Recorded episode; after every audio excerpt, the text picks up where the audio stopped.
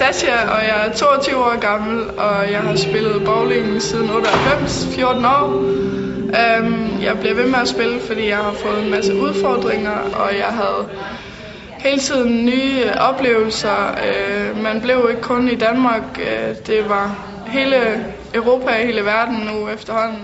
Jeg er styrketræner, og jeg forsøger at lave sjov motion, såsom at spille lidt badminton og cykle lidt og løbe nogle ture, når jeg kan. Og øhm, jamen, så forsøger jeg bare, som så mange andre, at holde min fysiske form, sådan, så jeg kan holde min udholdenhed, når jeg står på banen.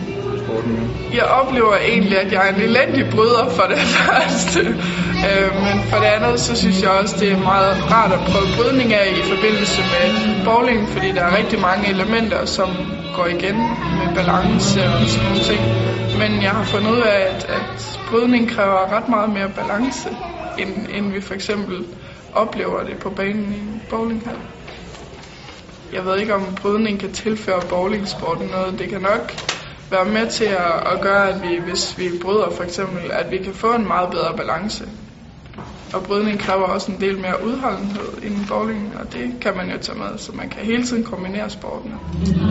Min oplevelse at dans var rimelig blandet. Jeg synes, det var enormt sjovt, men jeg, det kom også bag på mig, hvor meget perfe- perfektionister danserne er. Altså, det er virkelig svært at danse. Jamen, jeg vil sige, at, at det der med at, at få timingen til at gå op i en højere enhed, det er jo noget af det, der er rigtigt. Altså, når man danser, det er rigtig, rigtig vigtigt i bowlingen også, at timing fungerer. For, hvis ikke, for mit vedkommende i hvert fald. Hvis ikke timingen den virker, så, så fungerer mit bowling ikke. Jeg har det, altså generelt hele konceptet med at lave sund mad sammen med andre, man aldrig har været sammen med kun den ene dag, det synes jeg, det var enormt spændende og lærerigt. Man lærer at kommunikere på en anden måde. Øhm, og så tror jeg bare, at man lærer nye mennesker at kende, og lærer andre idrætsgrenens eliteudøvere at kende. Det er også meget vigtigt, fordi de kan også være med til at give os nogle tips, som vi måske ikke kender fra bowlingverdenen.